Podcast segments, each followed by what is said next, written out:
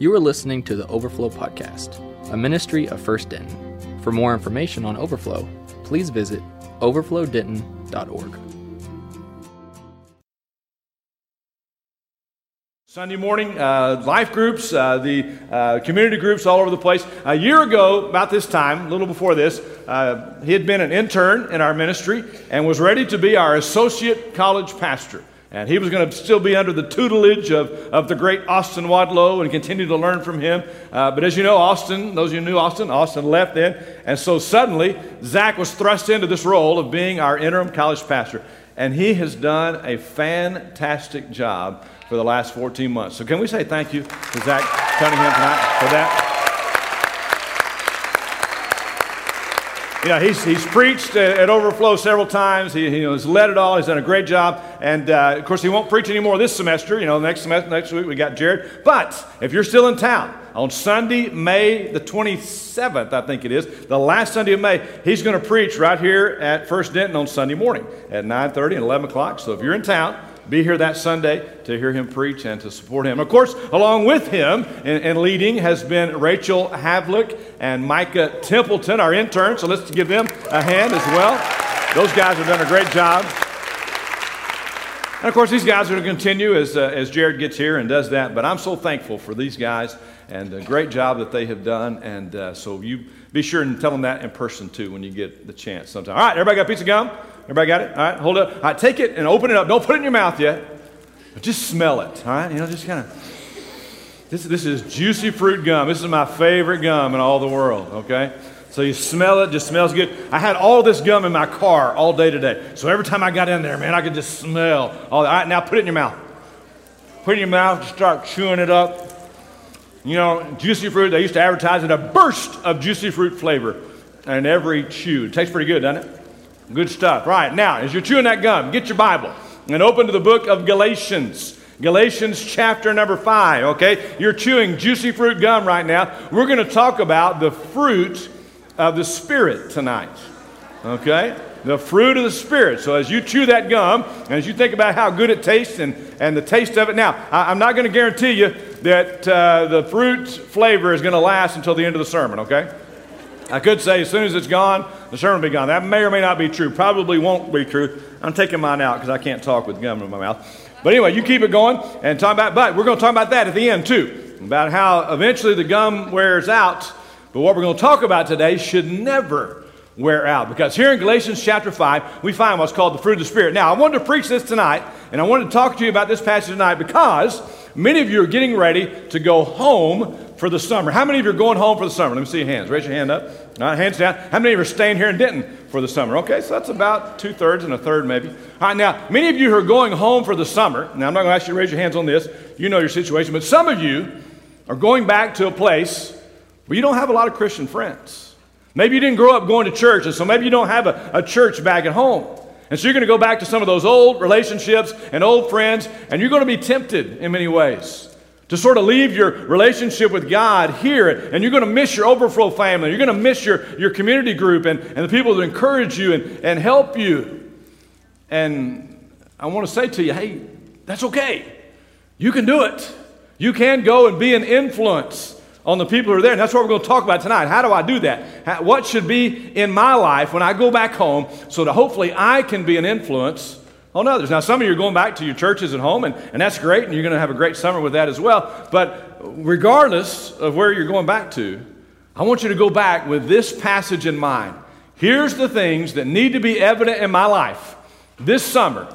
Well, I'm away from overflow. I'm away from my, my friends that I have right here so that I can continue to grow in my relationship with Jesus Christ. So when I come back in the fall, man, I'm ready to go. I'm ready to come back to overflow. I'm ready to come back to what God has for me here and continue to do the things that He's called me to do. All right, so Galatians chapter 5. We're going to be reading, we're begin reading verse 16 and read down through verse 26. Now, he's going to list, first of all, some uh, acts of the sinful nature.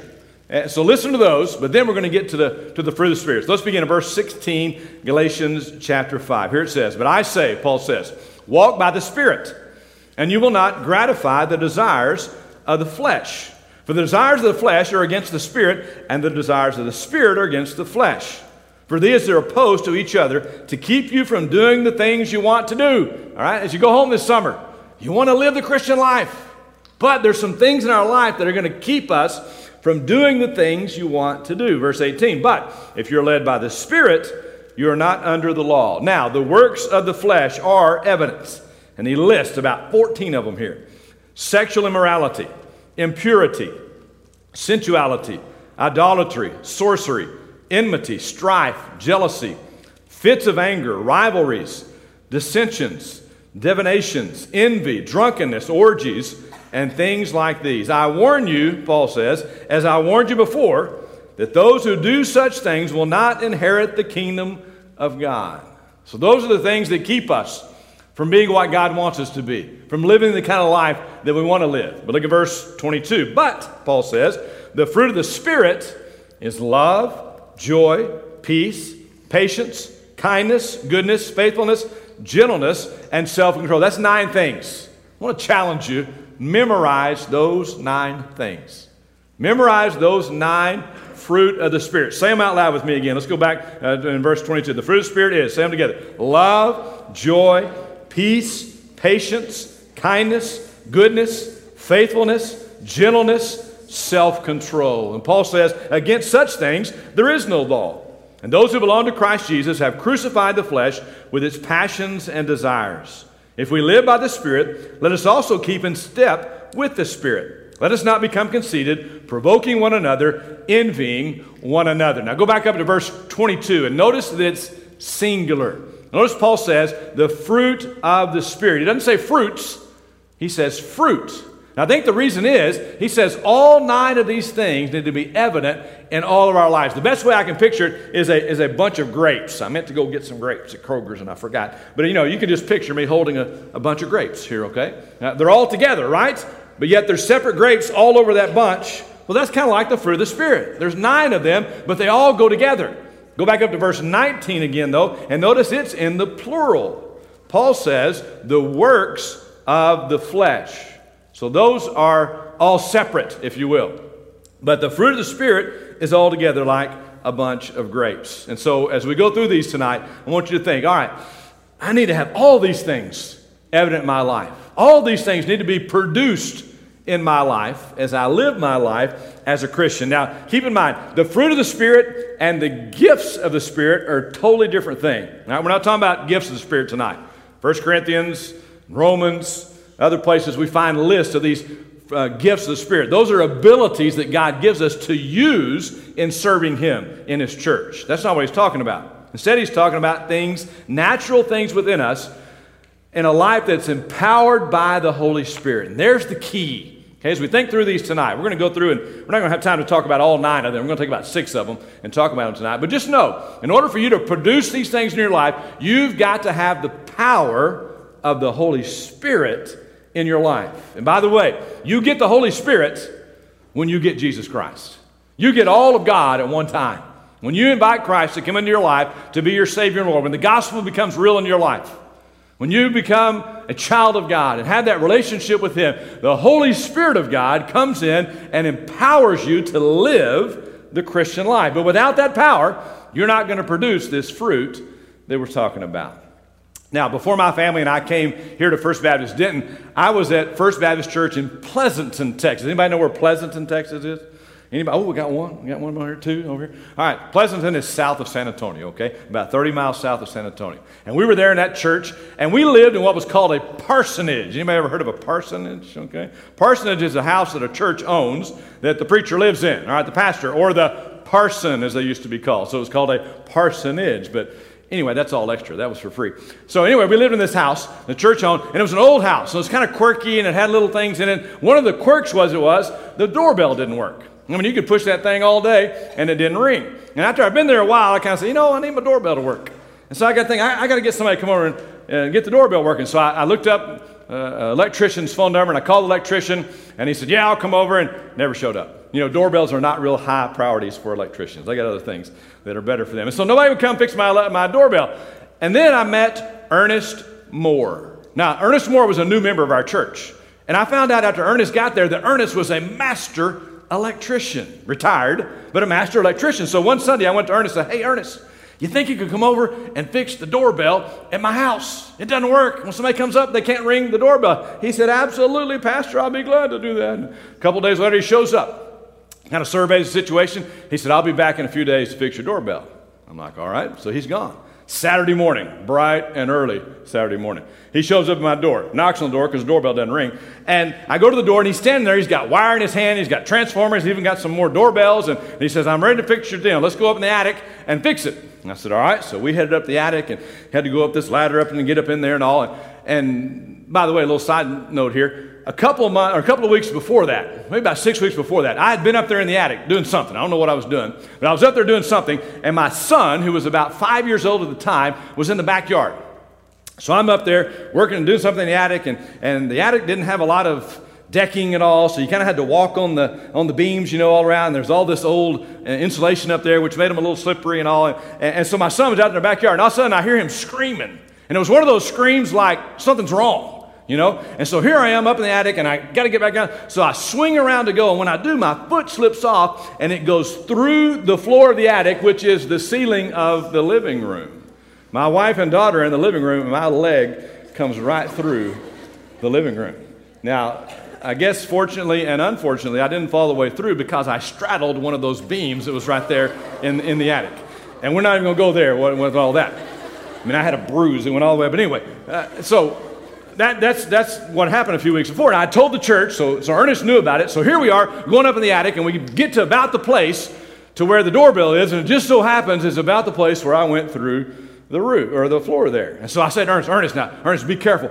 This is where I fell through. Ernest was 80 years old. Ernest looked at me and he says, You're the one that needs to be careful up here, not me. But anyway, so we get over there, and, and he finds the wires to go to the doorbell. And immediately, Ernest noticed that one of the wires has become disconnected. So all he does is take that wire, takes a screwdriver, screws it in, and now my doorbell rings. For two years, my doorbell hadn't worked. And the only problem was there was no power going to the doorbell. Once they hooked the wire back up, the power was there, ding dong, it rang for the rest of the time that I lived there. Now, I tell you that to tell you this without the power of the Holy Spirit in your life, you're not going to be able to produce these, these qualities of the fruit of the Spirit we're going to talk about today. So we're kind of bypassing that. I'm not going to tell you how to do all that. Ephesians said, be filled with the Spirit. So each day we've got to allow the Holy Spirit to fill our lives. Now, He comes into your life as soon as you know Christ. But every day we've got to allow Him to fill us with, our, with the Spirit. And the things that keep the Spirit from our lives are the things we read about in verse 19 those sins of the flesh that's what keeps the power of the Spirit from being in our lives to help us to produce the fruit that we're going to talk about. All right, so let's jump right in. Nine of them, we're just going to look at six, okay? Uh, and really, you can break them down kind of into to three categories, if you will. The first three are really inward qualities love, joy, and peace. They're, excuse me, inward qualities that hopefully show up on the outside. Hopefully, people see love, joy, and peace in us on the outside. The second set, if you will, the middle three, are all about relationships with others. Really, all nine of them about relationships, but these three especially are about relationships with others patience, kindness, and goodness. And finally, the last three relate to people and circumstances faithfulness, gentleness, and self control. So let's jump in. Let's talk first of all about love. The fruit of the Spirit is love. Love is the foundational quality of all of these nine traits or qualities of the fruit of the Spirit. It's no accident. No accident at all that love is listed first. Now, the problem with love in the English language is we only got one word for love. When I say I love Jesus Christ, my Savior and Lord, I use the same word to say I love my wife of 32 years. I use the same word to say, I love peanut butter and jelly sandwiches, okay? We use the same word for all those things, and that's, that's unfortunate. Uh, other languages have different words to describe those things. The Greek language that the New Testament was written in is one of those languages. There's at least three different words for love in the Greek language. One of them is not found in the New Testament. It's the word eros, E R O S. It's where we get our word erotic from. It's a sensual kind of love. It's the word that we use to describe sexual love. There's only one person you should ever experience that kind of love with, and that is your future spouse, your husband, or your wife. Second word for love is found in the New Testament. It's the word phileo. P H I L E O. It is a brotherly love, a friendly kind of love. You say, Well, I, I, love my brother, or I love my roommate, or my friend. You know, the word Philadelphia is the city of brotherly love. But right here in Galatians chapter 5, neither one of those words are used. Instead, it's a word you've probably heard before. If you've been in church, uh, any you probably have. If you haven't, maybe you hadn't, but that's all right. It's the Greek word agape. A G A P E. Agape. It means an unconditional love. That's the kind of love that Paul is talking about here when he says that kind of fruit, that quality should be in your life. An unconditional love for others. In other words, you're saying, I love whether or not I get love back or not. I love whether or not you are lovely or not. Whether you're a lovable person, I still love. That's what agape uh, means. Now, 1 Corinthians chapter 13. An entire chapter all about that kind of love, describing it, all the different traits of it. I don't have time to read it tonight, but write that down and go there sometime and just read about that agape love that God has for us. Now, a couple of misconceptions about love that we have often. Number one is love is only a feeling. A lot of people think that. Love is a feeling. It's a, it's a quiver in my liver. It's an ocean of emotion. You know, I just, I've got this feeling. I'm just, I'm in love. You know, I've seen some of you guys acting like that uh, from time to time. And love is an emotion. It does involve emotions, strong emotions sometimes. But we've got to understand it's much more than that. It's much more than just a feeling. And another misconception is that love is uncontrollable. Some people think love is uncontrollable. In other words, I fell in love. I, I didn't have anything to do with that. I, I, I, just fell in. It's like somebody's walking along, all of a sudden they trip and they fall in love. That, that's not true. That, it doesn't happen that way. You see, Jesus commands us to love. You are to love one another. Jesus would not command us to do something that we cannot control. We can control. You can decide whether or not you love your friend, whether you love your brother, whether you love a particular person, whether you love your parents. You decide. It is a choice that you make. It's not uncontrollable. So that's what I would say God would say. God would say, first of all, love is a choice. I am choosing to love. Now, let's kind of go to the married kind of love. And I know many of you are thinking about that, and maybe you got somebody you think, oh, this may be the one, this may be the one and, and you're trying to decide, is it or not? Let me just tell you, once you do decide that, once you decide this is the one, let me just tell you, love is a choice. Now, I say that because, as a pastor of uh, you know 20 something years now, many times I've had couples come to my office who are having marriage problems. And he'll look at me and he'll say, I don't love her anymore. Or she'll say, I don't love him anymore. And my response is always the same. I just say, hey, well, just do it. Just choose to. And they'll kind of look at me funny. And what they say is, I don't feel it anymore. He said, they're just looking at love as a feeling. And I'm telling you, love is a choice. And when you stand at this altar before me or another minister or somewhere else, and you make that vow and you say, I take this person for good and for bad, for better, for worse, for richer or poor, you're saying, I choose to love this person. And choices should never change, especially when it comes to marriage. Now, I'm not preaching on marriage tonight, but I get passionate when I start thinking about marriage because marriage is under attack in our country today.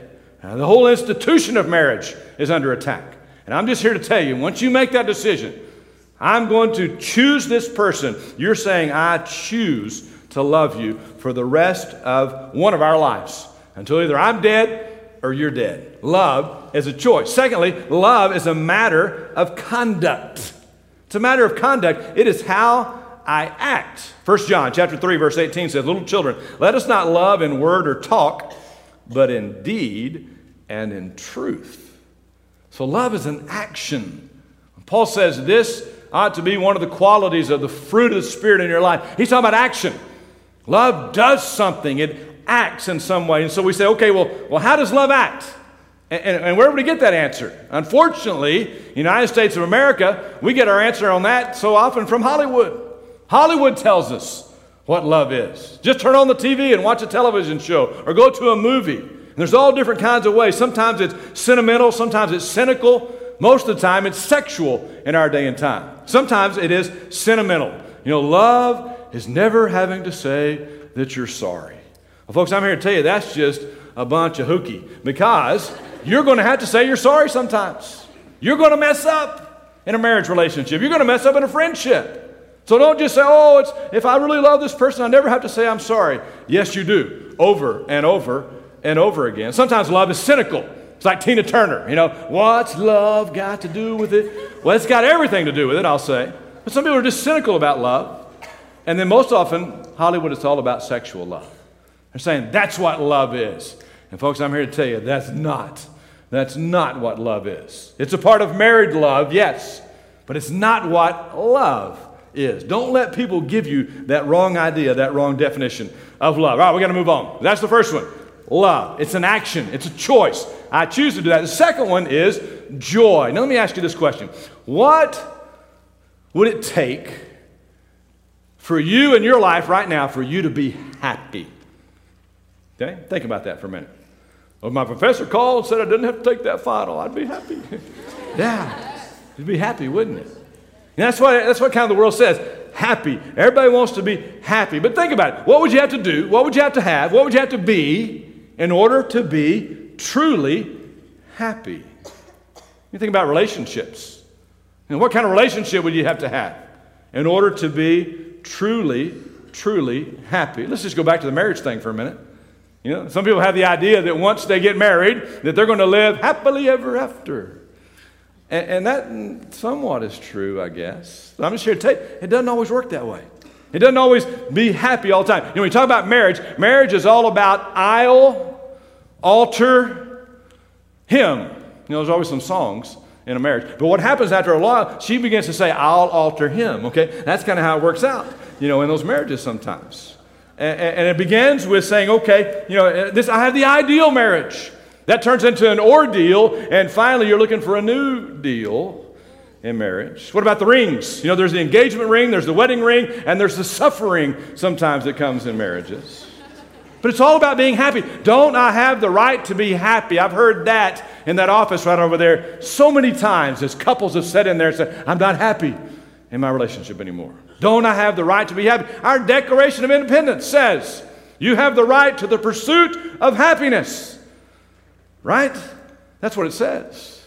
But, folks, I'm here to tell you there's not one time in this book that God ever tells you to pursue happiness. Not once. You know, the word happy begins with the word hap. And hap is all about luck, happenstance. You know, you might be happy if you're lucky. Instead, the Bible says, pursue joy. And there's a huge difference between happiness and joy. Happiness is dependent on your circumstances. You'll be happy in your marriage if your wife does everything you want her to. You'll be happy in your marriage if your husband's always great and wonderful like he was when you dated. But if he's not, you might not be happy for a while. See, because happy is all about circumstances. Joy, on the other hand, is all about Jesus Christ. And he never changes. You see the difference? Happiness is on the outside. What happens to me on the outside? Joy is on the inside. That's what matters most about my joy, is what happens on the inside with me. And the fact that Jesus Christ died on that cross for my sins and He's given me eternal life, that's what brings joy to us. So when we're talking about pursuing that. we're talking about having that in our lives. Just remember, it's not about what happens on the outside. Instead, it's what happens on the inside. And one of the greatest evidences, one of the greatest reasons that we need to have joy is because our names are written in heaven in the Lamb's Book of Life. Luke chapter 10, verse 20 says, Do not rejoice that the spirits submit to you, but rejoice that your names are written in heaven. You see, I think sometimes we don't realize and we don't remember, especially when we've been a Christian a long time, we don't remember what we're saved from. Revelation chapter 20 says we're saved from a lake of fire. We're saved from eternal damnation, separation from God for all of eternity. That's what we're saved from. And so often in this life, we kind of forget about that. But when we remember it, the joy of the Lord can come into our lives. So, love, joy. We're going to skip peace, okay? We're not going to talk about peace tonight. Uh, peace out. No, uh, we'll just we'll save that for another time. Let's move to the next one patience. Patience. He said we're going to have love, joy, peace, patience. Now we're getting to that second group that's really about relationship with others, okay? Let's talk about patience for a minute. How many of you have ever prayed for patience? Seriously, raise your hand. Have you ever prayed for patience? Okay? Hands down. Somebody said, Be careful about praying for patience because God might do what it takes in your life to make you a more patient person. And that's really, you know, that's kind of funny, but it's really true. You know, in order to make us patient, God's got to send us through some things in our life that would make us patient. Because the only way to produce patience is to go through difficult times. There's actually two different Greek words for patience, okay? The first one is the word hupomone, H U P O M O N E. And it just literally means what we normally think about patience to persevere, to remain under, to bear up under trials, okay? That's what that word means. But that's not the one here in Galatians 5. Instead, the one here in Galatians 5 is the word macrothumia. Macro meaning long, thumia meaning heat. In other words, it takes a long time for you to heat. Do you know anybody who has a very short fuse? I mean, it didn't take much. Bam, they're mad and angry. Well, that's not patience, okay? Instead, patience is that even when things come into my life that make me mad, that make me angry, it takes me a long time to get to that point. That's what patience is all about here in Galatians chapter 5. Now, I'll be honest with you. When I was your age, I wasn't very patient. I wanted things to happen, bam, right, right then. You know, that, that, that was true with relationships. That was true with, with my career. That was true with school. That was true with everything. I, I wasn't very patient. And, and now, as a 53 year old, I'm still not the most patient person in the world, but, but I think I've grown a little bit and gotten closer to it. And really, the reason that I can say that today is, and I think the way that I would say to you, the way to, to get patience is to spend time around people who are patient. You know, anger is contagious, is it not? You get around somebody that's screaming and hollering at you, what are you going to do? You're going to scream and holler back, right? It's contagious.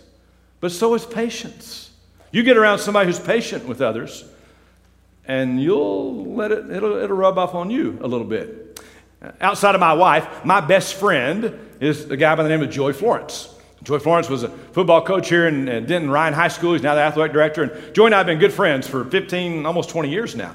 And uh, we go to lunch together usually once a week. And so, you know, we, we don't spend a lot of time. We play golf together, you know, occasionally and all. But through the years, I have learned to be more patient, at least in one area of my life, because of Joey Florence. I remember when we first started uh, kind of going to lunch together and all, he'd come get me, and, and so he'd drive, and, and we'd be driving, he'd be driving his truck, and I'm sitting over there, and he would slow down to let people get in in front of him.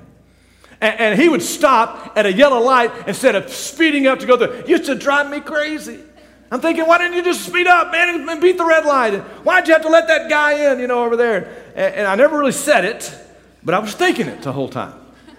But I want to be honest with you. You know what happened with me? I began to be a more patient driver. And, and when somebody would kind of get ready to cut me off or something or give me, I'd remember how Joey would respond to that he just kind of real calmly let them in and go on. Now, my family would tell you I hadn't gotten all the way there yet, but just being around that person who was more patient than me helped me to become more patient. Now, if Joey's family was here, he'd tell you, well, he's not patient in some of these other areas as well. We all need to grow. But I'm just saying, you want to be more patient, spend time around some people who are. Get around some people who are more patient than you are. Watch how they respond to things. Watch how they don't let little things fire you up and get you angry, which, uh, you know, the Bible says, Bible says, be angry and sin not. That means to me that you can be angry without sinning. But I'll be honest with you, it's tough sometimes. And very seldom when you're angry with a person is it going to be without sin. Usually when you're angry at an injustice or a wrong, that's when anger is okay. But just know, anger is contagious. Patience is contagious as well. Proverbs 22, 24 and 25 says, Do not make friends with a hot tempered person. Do not associate with, with one easily angered, or you may learn their ways and get yourself enamored. So he's talking about the negative there. But I believe the opposite of that is true. Don't let it happen in your life. All right, the next one kindness. Kindness. John chapter 13, verse 35 says, By this all men will know that you're my disciples if you love one another. If you want to write something down, write this down. Love in action equals kindness. That's what kindness is. Kindness is love in action. And our greatest example of that, without a doubt, is Jesus Christ himself. Jesus Christ, when he was here on this earth, showed more kindness, love in action than anybody who's ever walked the face of this earth. And he told a story one day that maybe illustrates that kindness better than any other. We call it the story of the Good Samaritan. Did you know the word good is not found in Scripture, though? He's just called Samaritan. We've kind of thrown that in there and said, oh, he was good. If you don't know the story, let me just tell you real quick. A man was traveling from Jerusalem down to Jericho. And if you ever get the chance to go to the Holy Land, and I've been about seven times now, you'll know that Jerusalem is, is high. It's about 4,000 feet elevation. Jericho is at sea level, okay? So literally, he was going down from Jerusalem to Jericho. And, and, even today, the roads are very narrow and windy, and it's through the mountains and all. And, and so this guy's traveling along, and some bandits come along and they, they jump him and they beat him up and they take his stuff and even his clothes and, and pretty much leave him there bleeding and, and maybe even half dead. And as the story goes, Jesus was telling this story, uh, a Levite came along. That's the guy who worked in the temple. And he saw the guy there on the side of the road, and he went to the other side of the road to avoid the guy and to go on. Then a priest came along. Obviously, the priest works in the temple as well. He sees the guy, he does the same thing. But then a Samaritan comes along. Now, let me just tell you, Samaritan was a, uh, was a half breed. Okay, that's kind of the best way to put it. You know, they had uh, bred, they had intermarried with some others, and, and, and, so the Jews didn't like them. Okay, let's bottom line without going into all the details. Matter of fact, they wouldn't even associate with them, wouldn't talk to them, didn't want to touch them or anything. Didn't like them at all. They're horrible. So that's why Jesus chose to use the Samaritan to talk about this. Said the Samaritan came along, he saw the man, he went over, he had compassion for him, showed kindness to him, took care of him, paid for his care, and then went on his way. And then Jesus ends the story by asking this Who was the neighbor for that guy? And it's pretty obvious, wasn't it? You know, it's kind of funny how they answered the question. They didn't say, The Samaritan was. he was talking to Jews. He said, Well, the guy that, that showed kindness to him. And that's what kindness is. Two quick things about kindness. Number one, kindness is full of compassion. Kindness is full of compassion. That guy, that Samaritan, he saw the guy there. Now, the priest and Levite saw him too, but he didn't act upon it. Maybe they even had a little compassion for him. By the way, the reason they didn't go over to him, because if he was dead and they touched him, the priest would not be able to perform his duties in the temple. He'd be unclean. So basically, what he was saying was, my religious rituals are more important than helping this guy out. Religion is more important to him than helping the guy out. The Samaritan saw he was full of compassion. And then kindness takes action. So kindness is full of compassion, but it takes action too. Not just enough to have a compassionate heart, feel bad about something. You got to act on it. That's what kindness does. Kindness goes ahead and acts on it. Colossians 3, verse 12 says, Therefore, as God's chosen people, holy and dearly loved, clothe yourself with compassion, kindness, humility, gentleness, and patience. All right, goodness, we're going to skip that one. Let's go on to faithfulness. Faithfulness. We are to be faithful. And again, our best example of this is God Himself. God's the ultimate example of faithfulness to us. Three words kind of characterize God's faithfulness, right? Certain, true, and enduring. Certain, true, and enduring. God is certain. His word, His word is certain. It is truth. It's enduring. You know, there are only two things that are going to last from this life to the next life.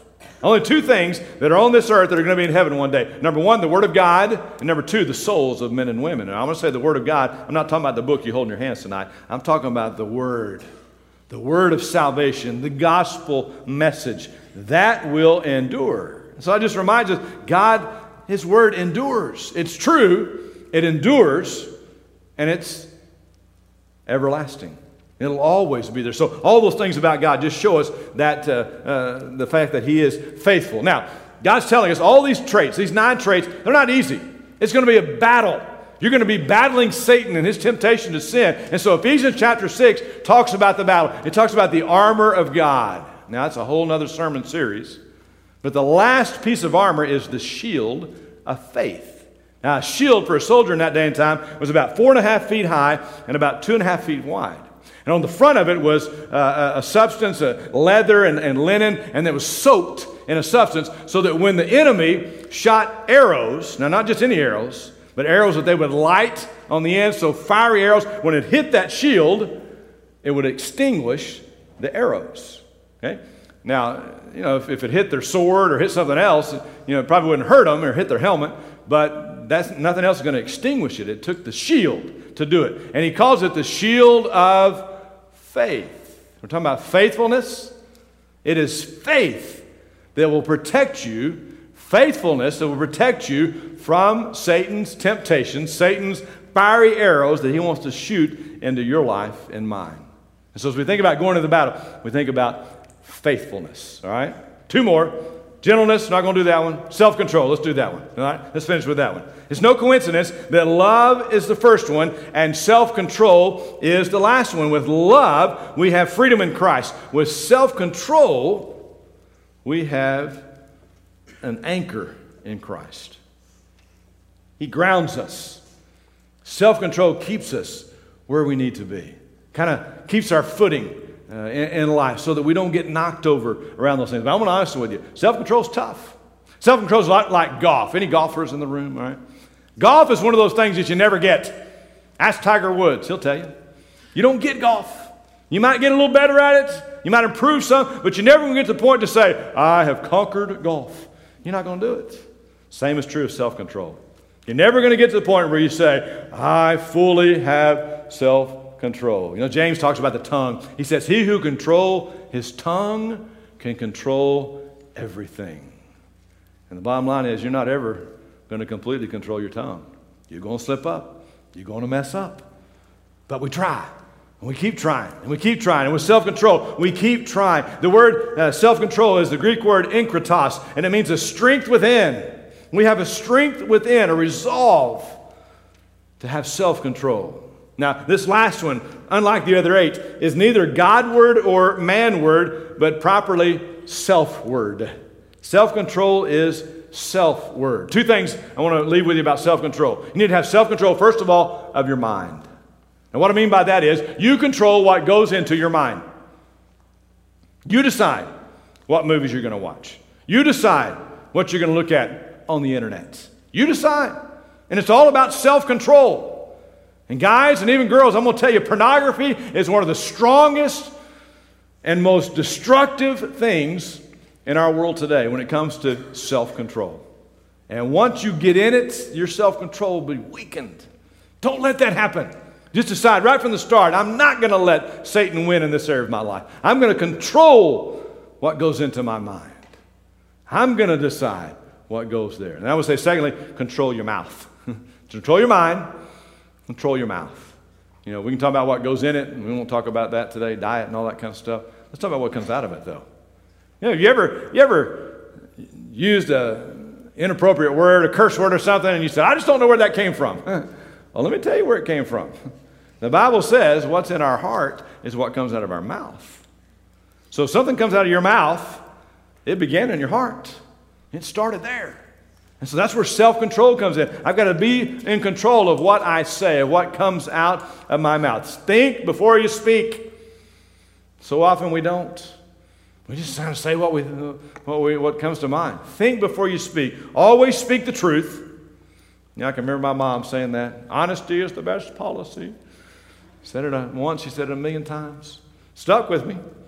Always speak the truth, but always speak the truth in love. Speak the truth in love. That's what's most important as we think about self control and the things that, that happen in our lives. All right, anybody's gum still taste like juicy fruit when it started? Probably. No, yours does. Okay. You're not chewing it very good, huh? You know, gum's kind of like that, isn't it? Eventually it gets dull and it gets old and it's hard and you got to spit it out and you put in a new piece and man, here we go again. It tastes great. Burst of juicy fruit flavor.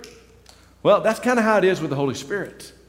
You see, we've got to keep allowing the Holy Spirit to fill us every day of our lives. And when we do, then we will produce the things of the Spirit. Can you say them with me? Love, joy, peace, patience, kindness, gentleness, faithfulness. I think I left a couple out, didn't I? Self control, that's the last one. I got that one. Nine things that need to be evident in our lives. And as you go home this summer, I hope you will do your best to let the Holy Spirit empower you to have those qualities in your life every day. If you will, you'll grow in your faith this summer. You'll grow in your relationship with Christ. And when you come back in the fall, you'll be ready to be a warrior for Him on your campus, in your dorm room, in your apartment, wherever it is, and to be a great part of what happens here in Overflow and at First Inn. Let me pray for you. Thank you for listening to the Overflow podcast. Please feel free to download and share with friends.